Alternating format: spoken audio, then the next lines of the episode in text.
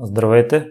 Днес ще ви срещна с Мартин Стефанов, авторът на филма Забожо на море от Ком до Емине, в който се разказва за подобряването на рекорда от Божидар Антонов.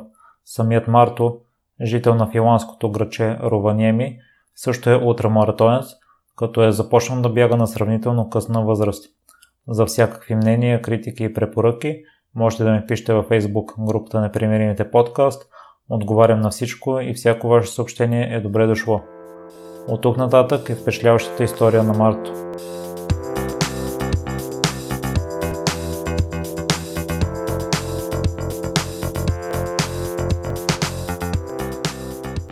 Здравей, Марто, и благодаря много за приятелата покана.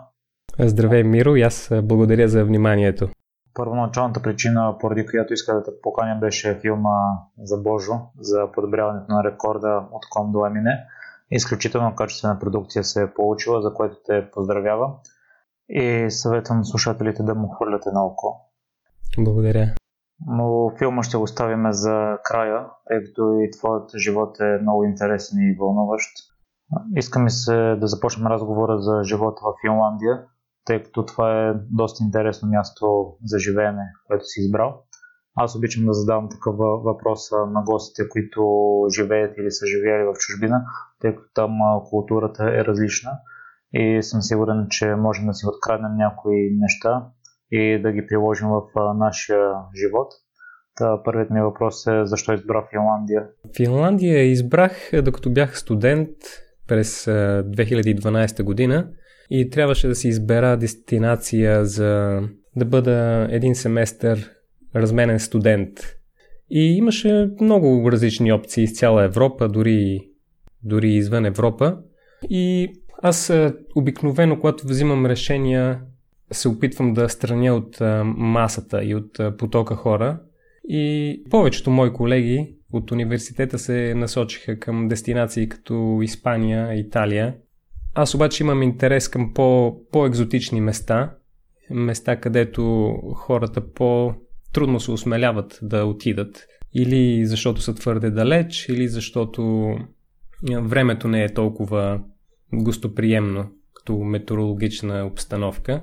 И си избрах едно място, където почти никой нямаше желание да отиде от моя университет и това беше университета на Лапландия в Руваниеми. Това е северна Финландия. И така попаднах тук през 2012 година много ми хареса мястото. Вместо един семестър останах цяла година. Това беше по време на бакалавърската ми степен. Толкова се влюбих в това място тук, че тогава реших някой ден да се върна и да си изкарам и магистратурата тук. И така и направих. Вече съм готов и с магистратурата и вече са 4 години от как живея в а, Северна Финландия. Тук е важно да уточня, че не живея постоянно тук. През зимата съм тук, което означава около 7 месеца и след това около 5 месеца през лятото съм в България. А как ти се струва животът в Финландия, след като имаш натрупан опит там? Ами, харесва ми тук, харесва ми спокойствието, менталитета на северните народи, харесва ми това, че... Харесва ми времето. Тук е доста по-хладно, отколкото в България. Зимите са, мога да кажа, сурови. И нещо, което забелязах във въпросът и, и много ми допадна е това, което ми харесва тук е, че хората на север имат едни добри практики, като начин на живот, обноски, различни аспекти, това как правят бизнес, отношението между хората. И тези добри практики много ми допадат и се опитвам да, да ги освоя и след това да ги споделя. Марто, ти си се влюбил в бягането, след си живял в Финландия и си стартирал през зимата. И на мен много ми допадна в клипа, в който разказваш за началото, че не трябва да, да чакаме перфектните условия, когато искаме да започнем с нещо. Не ти ли мина през сума, че Финландия не е най-подходящото място за бягане, поне от моята гледна точка, заради суровите условия?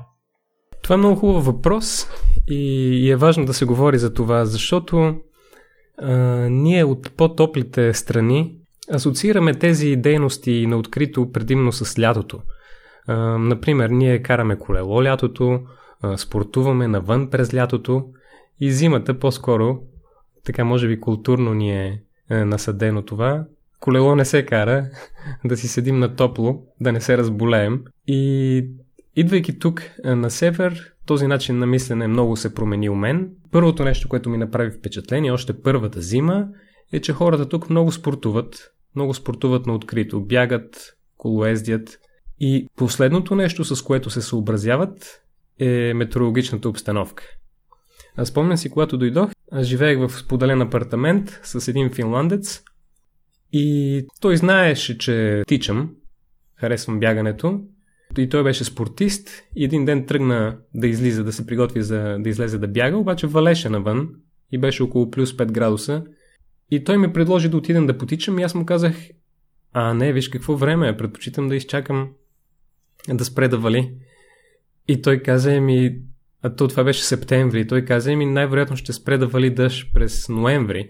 Тогава ще започне да вали сняг. И ми направи впечатление, че хората спортуват и тичат навън дори когато е минус 20 градуса, и тогава си казах, бре, и то можело и опитах и аз. Нали, човек трябва да знае какво прави, не може да тича по същия начин, както тича при плюс 20 и минус 20. Но лека по лека се научих и това, което всъщност промених е, че започнах да се обличам по по-правилен начин и установих, че при бягането на студено време по-скоро човек трябва да се притеснява за за външните части на тялото си, за кожата, за измръзвания по повърхността на кожата, отколкото да речем при дишането хората се притесняват, че ще се разболеят, когато бягат на, на студено. Ми не съм се разболявал до сега от бягане на студено, а съм бягал и на минус 30 градуса. Нали, важното е да се поддържа по-низко темпо на бягане и да се предпочита вдишване през носа, а не през а, устата така въздухът има време да се стопли, докато попадне в тялото. И общо взето, тук започнах да си тичам и да си спортувам, независимо от времето студено, сняг, дъжд, аз излизам и си спортувам. А доколко е важна екипировката през зимата? Екипировката е много важна. Когато се спортува, човек трябва да изпитва и, и удоволствие от това, а не просто да, да го прави заради физическото движение. И при екстремни метеорологични условия човек трябва да има добра екипировка. Това в моя случай значи, тук есента много вали и трябва да съм с водоустойчиви и така наречените дишащи материи. Те нали, не дишат естествено, но изпускат влагата от тялото навън, но не допускат влагата отвън да прониква през дрехите. И докато бягам, си оставам сух през зимата човек трябва да се облича на слоеве, за да не му е студено и когато и да поддържа регулация на температурата на тялото. Да речем, когато е много студено, човек трябва много да внимава да не се изпоти прекалено докато бяга, защото след това много бързо може да стане, да се почувства твърде много студ в тялото, тъй като мокрите дрехи много бързо замръзват и губят качествата си и вече не, не могат да задържат топлината в а, тялото. Така че за зимно бягане качествени материи, които изпаряват влагата от тялото, бързо съхнат и да се облича човек на слоеве. Това са нещата, които научих и нямам проблеми с бягане в студено време. Аз забелязах и друг проблем в твоите клипове. През пролета, когато снегът се разтапя, също е бягането. Да, забелязвам, че си гледал доста от моите видеа, благодаря за което. Да, както казах, тук зимата е дълга и април месец снега започва да се топи. Обикновено има много сняг натрупан до това време.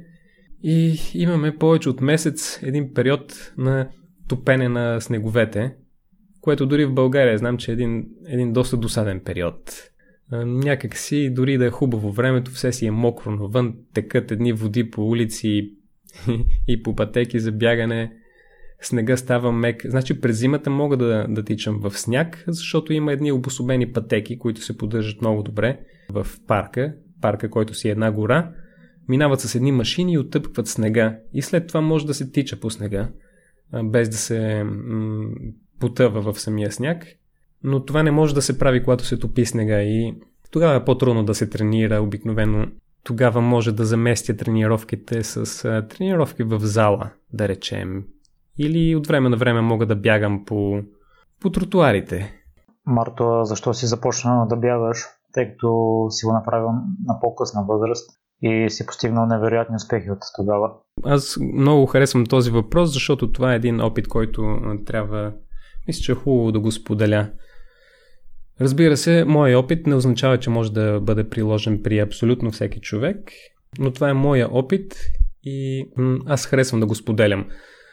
Започвам да бягам сравнително в късен етап от живота си, когато бях на 31, вече съм на 36. Преди това спортувал съм като тинейджър, но след това не съм спортувал. И как се запалих? Имаше един, един ден, който беше преломния момент в живота ми, когато с една моя приятелка, тя беше на 21 години, аз бях на 31, и тръгнахме да се качваме към Черни връх от София. Аз на планина не бях ходил през живота си. Дори не знаехме на къде, как да стигнем до Черни връх, но питахме познати, следвахме маркировката и тръгнахме нагоре. И аз установих, че ми е много трудно да, да вървя в планината, особено при изкачвания. И направо се притесних за себе си, защото ми отне около 6 часа от Симеоново до, до хижа Алеко. Това за тези, които не са запознати, мога да кажа, че мисля, че едно туристическо темпо не би трябвало да отнеме повече от 3 часа. Нали, да не греша, така по спомени карам. На мен ми отне 6 часа, може би и 7, с неистови усилия. Трябваше да спирам за почивки, имах нужда от захар, постоянно сладки неща. И тогава направо се изплаших и си казах, бре, аз съм на 31 и се чувствам като развалина. Не бях болен, не бях, не съм, никога не съм бил с нормено тегло. Проблемът тогава беше, че, че се бях обездвижил. Нямах движение в а, живота си, не спортувах и се хранех много нездравословно. Често Макдоналдс, газирани напитки с захар, захар консумирах много. И това си го оказало влияние върху организма ми, дори на тази млада възраст, ако мога така да кажа. Защото на 30 години човек си е млад и не би трябвало да е в такова физическо състояние. И тогава се замислих и се стреснах и си казах, аз ако на 30 години съм такава развалина, на 40 вече ще съм сдал багажа и на 50 вече ще му виждам края. И си казах, ако не започна сега с промяната в живота си, може би никога няма да започна. И от тогава започнах да ходя по планини. Скоро след това попаднах във Фейсбук на някакви организирани събития по бягане, които ми се сториха безумни, защото първо, че човек трябваше да си плати, за да се запише на това събитие. И аз си казах, бре, човек пък да плати и да отида да тича в планината, аз мога и без да си плащам да отида.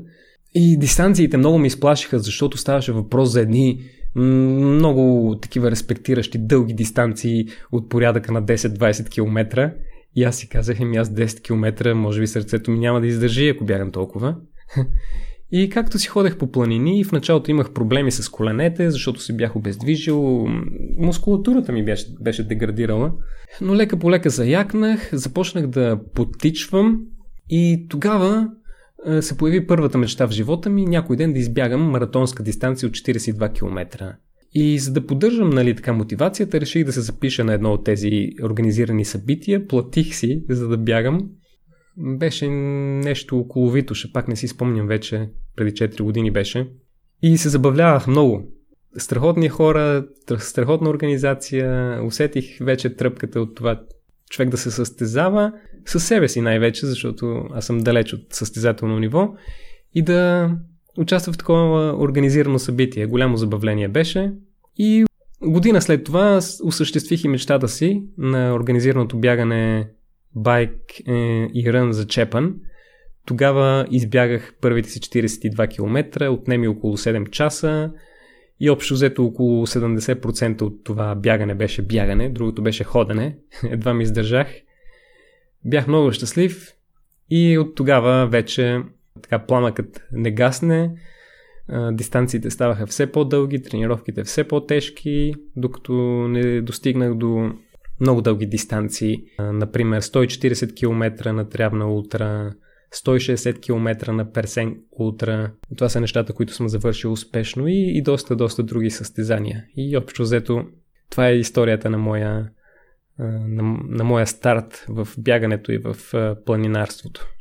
Аз си мисля, че е важно да споделяме личния опит, Марто, тъй като ти си третия бегаш, който ми гостува и като включи и себе си в това число ставаме четирима. И интересното е, че всеки от нас тренира по различен начин, различни видове тренировки му доставят удоволствие и е важно да се разбере, че няма една формула, която всеки трябва да спазва. Важно е да намерим нещо, което нас най-ни удовлетворява. Да, и аз така мисля, че, мисля, че човек трябва да си намери собствения баланс, собствения ритъм и да го прави по начин, който му доставя удоволствие. За мен това е начин. Аз не отивам да, да печеля състезания. За мен, за мен начинът е да, да поддържам едно добро здраве и да се забавлявам докато правя това, което правя. Във връзка с това и аз се състезавам само с себе си, тъй като моите времена са далеч от тези на най-добрите. В началото, когато започна да бягам, си засичах временно от чисто любопитство, без да гоня някакви времена, докато един ден не разбрах, че мога да пробягам маратон за определено време.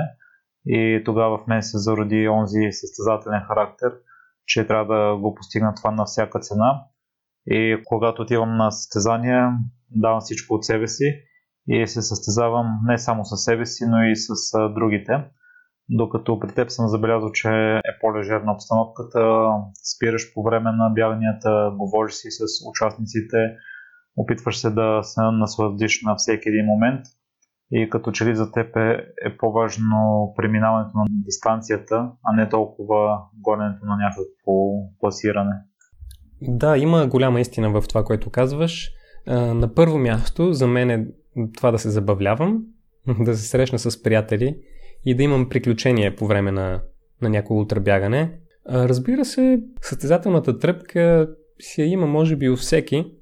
Това е, че при мен много рядко се проявява. Може би веднъж имах така много засилен състезателен, състезателни амбиции, когато бягах на едно зимно състезание тук в а, Финландия.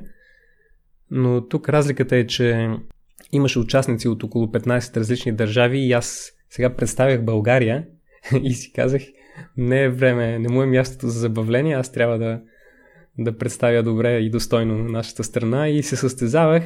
И между другото станах втори на това зимно бягане тук в Руваниеми, но като цяло, ако трябва да избирам от това, аз не съм много бърз в бягането, не съм много добър атлет, но ако трябва да избирам между това да по-предно класиране или да се забавлявам, да се срещна с хора, да направя видео, някакъв кратък късометражен филм за някое бягане, бих избрал а, второто, защото аз се забавлявам много повече, когато си говоря с хората, когато заснемам събитието, защото обикновено се получава някаква история, която, която може да вдъхнови някого, която може да забавлява някого. И затова предпочитам да се забавлявам, отколкото да се състезавам но не искам слушателите да остават с погрешно мнение за теб, че си слаб характер и заради това го няма този състезателен дух. То е точно обратното. Бих казал, че ти си един непремерим човек и си човек с доста силна воля и характер, тъй като намираш сили да продължиш въпреки трудностите и то трудности породени от външни условия. Спомням си, че за първият ти ултрамаратон, за който си готвил 8 месеца, са отложили старта поради буря. А след това си си мисля да се откажеш, даже си го бил решил, но в крайна сметка си го завършил. А, също в бъдещи твое участие, въпреки болешките, ти продължаваш напред. По какъв начин го постигаш това?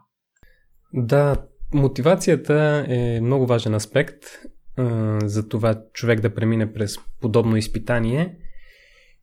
И да, тук е хубаво да разграничим състезателния дух от борбения дух.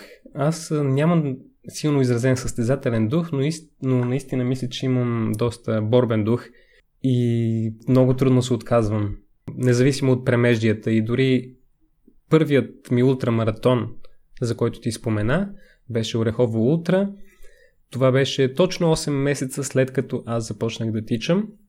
Бягането беше 80 км в Родопи планина. Времето беше ужасно. Аз нямах а, необходимата екипировка, измокрих се, стана ми много студено, бях много близо до хипотермия. Много хора се отказаха, не си спомням, може би 40%, а може би и повече от участниците се отказаха. И аз си спомням, стоях на един от пунктовете, мисля, че някаква хижа беше малка такава, някакъв, някакъв заслон. Това беше момента, в който голяма част от състезателите се отказаха. Аз стоях до една печка, треперейки около 2 часа ми отне да си възстановя топлинния баланс на тялото. Тогава реших да се откажа, взех си до, довиждане с хората, които решиха да продължат. Но докато седях и размишлявах и си казах, защо да се отказвам? Имам достатъчно време да го завърша. Причината, която ме накара да мисля за отказване, беше това, че за първи път бях толкова далеч от зоната си на комфорт. За първи път страдах толкова силно физически и за първи път толкова силно бях рухнал психически, защото много километри бягах при пълно изтощение, измокрен до кости и не бях достигал до такива дълбини на, на душата си преди това и ми отне около 2 часа да мисля и да опознавам себе си в тази ситуация, в която не съм бил преди. И в един момент си казах, няма пък да се откажа. Не искам да се отказвам. Искам да завърша. Останали са ми 30 км. Знам, че ще вали, знам, че съм изморен, знам, че ще е ужасно. И си казах, ще опитам, ще стискам зъби и ще преодолея себе си, защото това е момента, в който човек преодолява себе си. Пречупих тогава волята си и започнах Продължих пак състезанието. Добре, че не се бях отказал официално при организаторите. И си казах, просто бях гледал едно клипче преди това в YouTube на някакъв приключенец, забравих му вече името, и той си казва в такива моменти, какво прави той? Просто започва да си мести краката. Ляв, десен, ляв, десен. Ако продължаваш да си местиш краката и не спираш, в един момент ще стигнеш до крайната си точка. Много елементарно така. Обаче човек, когато го преживее и го осмисли и някак си си казва, брей, колко мъдрост има в това. И аз си казах, аз просто ще продължа да си местя краката и да видя какво ще се получи. Там загърнах се с едно фолио, топлинно фолио, което да ме предпазва от а, хипотермия и губене на топлина на, от тялото.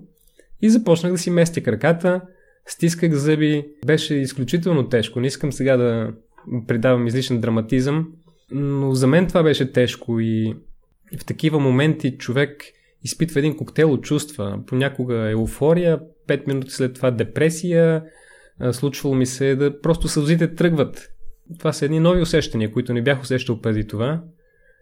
Едни силни усещания, които никога не съм ги изпитвал, когато съм ходил в бара да се забавлявам с приятели или когато си седя вкъщи на дивана. Няма как при такива условия да се стигне до такива усещания.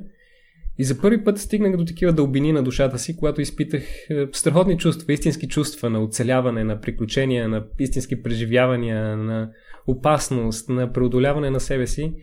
И много ми хареса.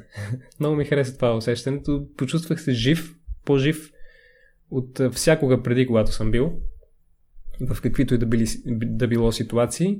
И лека по лека завърших състезанието, и изпитах такова усещане на радост, което е не, не го бях изпитвал преди това. Нали? Не, че съм имал нещастен живот, имал съм нормален живот с а, а, щастие и проблеми, но такъв вид щастие човек а, трудно може да изпита и не може да изпита във всекидневието си. Човек трябва да се подложи на подобно изпитание. Хареса ми усещането и тогава си казах, защото си бях взел една малка камера и записвах и си казах – такова усилие положих, такова постижение направих, постижение за себе си, че ще го документирам, ще си направя едно видео, ще си го кача в YouTube и така след време ще си го гледам и ще си спомням за моите приключения. Направих го това видео в YouTube, между другото така тръгна идеята за този YouTube канал, защото видеото се хареса на много хора. Аз не го очаквах това нещо и това не ми беше идеята, аз го направих за себе си. Но тази история, която тук ще разказвах и я споделих в това видео, хареса се на хората, на мен ми хареса да го правя и така, и така продължих до сега. А при теб това е цяло любителски процес. Ние не споменахме какво си завършил, ако е важно това. Да, важно е, защото сега ако слуша някой, който не е виждал видеята ми и дори ако знае, че съм направил филм за скоростното изминаване на Ком Емине от Божидар Антонов и може да има някакви супер големи очаквания, а аз нямам нищо общо с а, правенето на филми. Никога не съм учил нещо подобно. Образованието ми е в областта на туризъм и бизнес.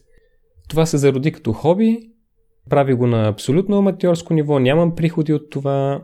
Техниката, която използвам, не е професионална. Дори за обработка на филмите използвам тази безплатната Windows програма Movie Maker се казва, която е най-елементарната.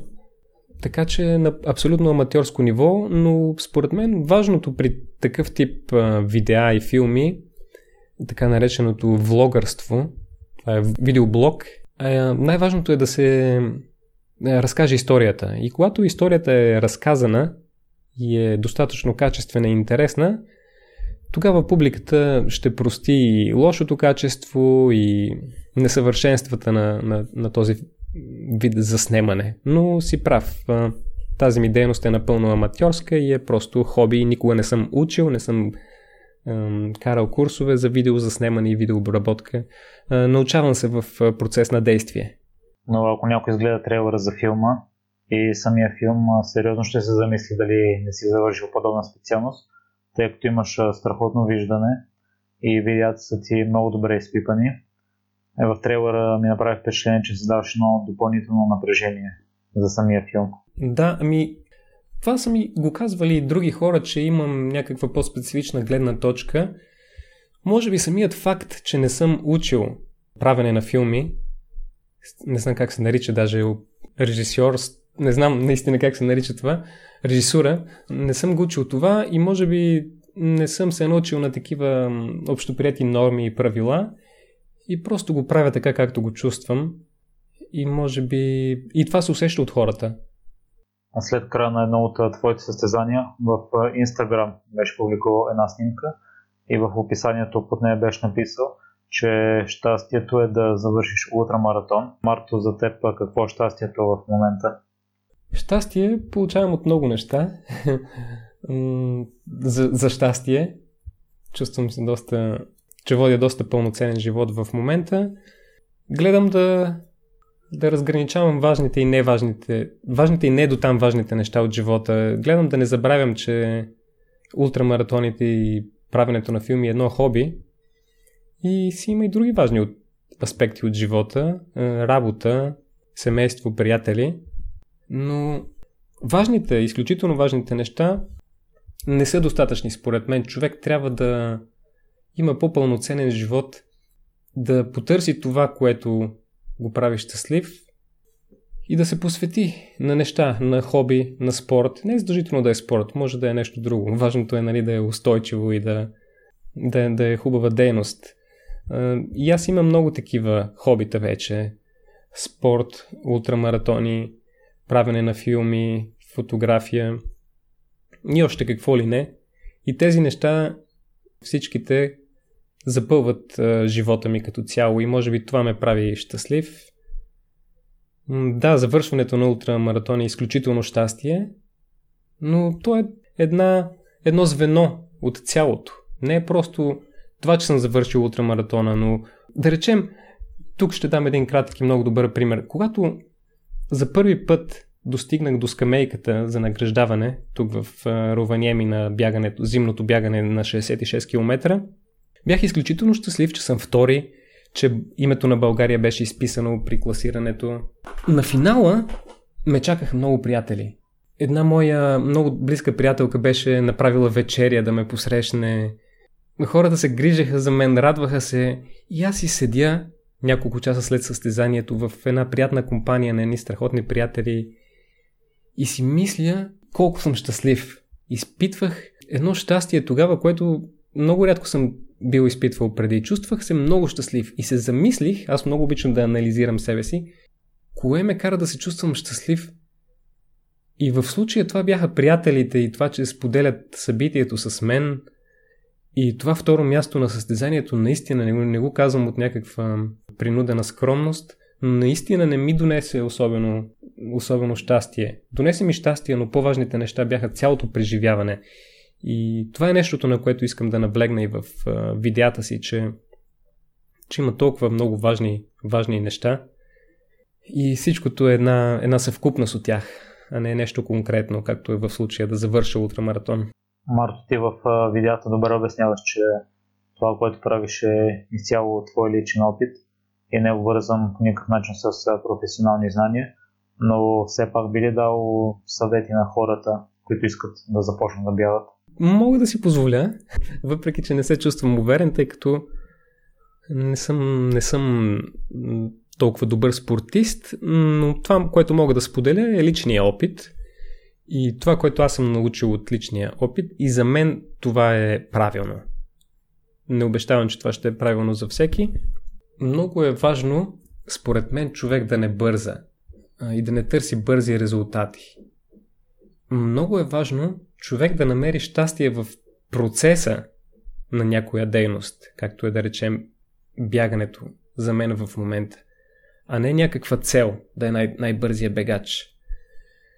Защото за мен процесът е много важен. Аз не искам да печеля сега медали, аз искам да, да съм активен в спорта много години, до старини, което довежда до по-здравословен начин на живот, защото за да съм активно спортуващ, аз трябваше да променя и диетата си, изключих бяла захар, изключих вредните неща и като цяло бягането промени живота ми. И това е целият процес. Така че според мен човек би имал повече успехи, ако, ако се концентрира в процеса на, и това да получава щастие от процеса, а не непременно да търси някакъв резултат. И това ме прави истински щастлив. Хората, които срещнах на ултрабяганията, са хора, които ми връщат щастието в живота и надеждата, че обществото ще, ще успее и ще оцелее, защото такива страхотни хора аз преди това не бях срещал в всекидневието, което водех преди това, което беше просто работа вкъщи и от време на време да отида с приятели да изпия по някоя бира. При такъв начин на живота е много трудно човек да се срещне с ам, това специално, изключително качествено общество, което аз срещнах при, в планините, сред природата и при ултрабяганията. Така че, когато говоря за спорт и за ултрабягане, самото бягане и постиженията са един, от, един елемент. Но много важни неща, може би най-важните за мен, са здравето и хората, които срещнах. Така че ако човек се научи да търси щастието в тези елементи, а не щастието от това да вземе златен медал, мисля, че ще се забавлява много повече, мисля, че ще има по-добро здраве и ще спортува по-дълги години. Така че, може би това е съвета, който мога да дам това, което аз съм научил. Предполагам, че тренировките ти отнемат доста време. Успоредно с това работиш, имаш и други хобита. И ще ми е интересно да разбера по какъв начин успяваш да вместиш тренировките така, че да не пречат и на останалите неща. Това е м- най-трудното нещо за преодоляване в живота ми, тъй като вече имам твърде много хобита, трябва и да работя и не знам, човек трябва да е дисциплиниран. Всичко, което прави, отнема адски много време, защото тренировки за утре бягания отнемат много време. Не става с 15 минути бягане през ден. Понякога отивам да бягам или да правя ски бягане или някаква активна дейност на открито и отнема 6-7 часа. Ако трябва да правя филм за някое събитие, да речем е този филм за Коме Мине, това ми отне около месец всеки ден на работа, дълги часове. Някои, някои дни работех по 15 часа на ден върху филма. Отделно имам привличане към фотографията и какво ли още не. И наистина това е добър въпрос. Не знам как успявам, просто не знам. Фащам се на моменти, че гледам да си поставям времеви контрол. И си казах, окей, за този филм За видеообработката ще отделя 5 дни. Независимо от резултата, това е краят. 5 дни, каквото се е получило, това е. Разбира се, че филма можеше да стане по-добре, ако бях отделил още един месец работа над него. Но тогава вече се губи баланса с а, време и крайен продукт. И за това с каквато и задача да се заема с какъвто и проект, аз си залагам някакво време и си казвам достатъчно е достатъчно. Това между другото си го превезем от английски. Хората казват enough is enough. Това е. Знам, че може и по-добре, но това е достатъчно. Приключвам проекта и се заемам със следващия проект. И така мисля, че, че успявам някакси да ги комбинирам всички тези хобита и задължения. И сега ще разкажеш ли за самия филм? Да. За филма първо искам да кажа, че съм изключително щастлив и благодарен на Божидар Антонов, много близък мой приятел, за това, че той ми позволи да разкажа неговата история. Чрез това видео за снимане, този документален филм. Ако не ми беше позволил да разкажа тази история, той постижението щеше да си го има, защото щеше да си го постигне независимо от филма, но тогава някак си щяхме да имаме един резултат. Нали, нов национален рекорд за скоростно изминаване на най-популярния маршрут в България, туристически маршрут Комемине, докато сега имаме една история, която е изобразена визуално в а, филма, който направих. История, която ще остане дълги години в интернет пространството, ще се споделя, ще се гледа, ще вдъхновява. И аз се гордея с Божидар, защото той даде един, един страхотен пример. Значи този филм придоби известна популярност не заради качествата на филма, а заради качеството на историята. Заради подхода на Божидар Антонов към целия проект, заради добрия пример, който дава а, за нещата, начина по който той прави нещата и как постига целите си, мисля, че това нещо наистина трябваше да бъде разказано. Както това ми напомня за Иво Иванов, е, мой любим писател, писател-журналист. Той така обича да разказва истории и, и си казва, тя, историята е, той казва, историята е бездомна, ако не се разкаже. И някак си отива във въздуха, не съществува. И той се опитва да улавя истории и да ги, и да ги разказва, като ги описва в а, неговите статии и книги. И може би това, той ме е вдъхновил до някаква степен. И аз съм на мнение, че историите трябва да, да им се дава дом, да се разказват, за да достигат до хората. Аз съм имал честа и Иво Иванов да ми гостува и Божидар Антонов и съм много горд с техните участия. Съветвам още на слушателите да изгледат филма, тъй като е направен доста професионално, по доста увлекателен начин е разказана историята и разкривате всичко. Няма скрити неща. И сега за финал Марто задавам два въпроса към всеки мой гост. Първият е в какво си се провалял? М, не очаквах. Такъв въпрос. Не знам. Със сигурност съм имал доста неуспехи но гледам да не гледам на тях като неуспехи. Значи, ако, ако случва ми се в живота да много силно да искам нещо, някакво желание да имам, и влагам много усилия да го получа, да, да постигна това нещо, и не се получава. Аз съм свикнал да ми се получават нещата, защото съм много упорит и над и когато искам да постигна нещо, ще го постигна, рано или късно. Но понякога се случва да не успея да постигна нещо. Да се проваля в стремежа си. И естествено изпитвам разочарование, но скоро след това или години след това установявам, че така е трябвало да се случи и някаква висша сила ме е предпазила от, от моите амбиции. Така че това се случи много пъти в живота ми. Имал съм доста неуспехи и след време установявам, че точно така е трябвало да стане и се научих да не, да не съжалявам за неуспехите и провалите, така че продължавам напред. А като не ги изпълниш от първия път, продължаваш ли да се пробваш да ги постигнеш? Дейвид Гогинс, аз вече съм говорил за него, споделя, че ако си науми да направи нещо, то със сигурност ще го направи. Може и да му отнеме 40 години, но в крайна сметка ще го постигне. Да, до... разподелям такова мнение. Ако е нещо, в което наистина вярвам, вероятността да се откажа и да не го постигна това нещо се равнява може би на нула. Понякога съм толкова упорит, че наистина, наистина не мисля, че може някаква някакво събитие или каквото и да било да ме, да ме спре, например да загубя воля, мотивация. Мога да премина през много неща и както автора за приключенеца, за който ти спомена, наистина не ме интересува дали колко време ще отнеме. Ако наистина вярвам в нещо, мога да посветя живота си и няма да се откажа никога. Но понякога, да речем, правя грешки в амбициите си, искам да постигна нещо, което всъщност не би трябвало да постигам. И тогава нямам проблеми с това да се откажа. Просто променям фокуса си към нещо друго и се залавям с него. За това се изисква мъдрост, според мен, да прецениш с кое трябва да продължиш и кое трябва да оставиш. Да, да, и това ултрамаратоните ме научиха също на това, защото аз имам някои ултрамаратони, в които трябваше да се откажа. Това е много трудно решение. Трябваше да се откажа, за да не усложня, да не получа травма. Когато става въпрос за сигурността, чисто физическата ми, за моето оцеляване.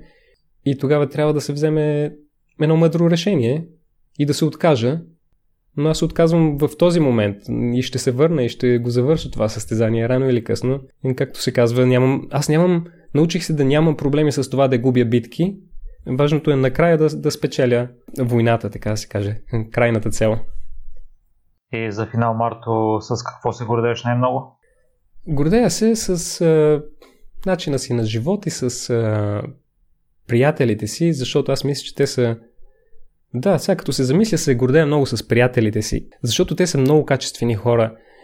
И това е един комплимент за мен, да имам такива качествени хора за приятели, защото приятелите са едно огледало, нали, знаеш, казва се, кажи ми какви са приятелите ти, за да ти кажа какъв си.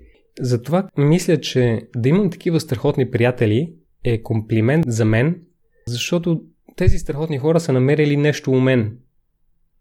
И това ме прави адски щастлив това ме прави да се чувствам успял, защото хората често асоциират успеха с финанси или кариера. Аз мисля, че съм успял най-вече заради хората, които са около мен. Благодаря много, Марто, за гостуването и след невероятния разговор се гордея с твоето участие. Беше удоволствие. Благодаря ви, че изслушахте целият епизод до край. Още веднъж, за всякакви мнения, критики и препоръки, можете да ми пишете във Facebook групата Непримиримите подкаст. Всяко ваше мнение е изключително важно за мен. Лек и успешен ден!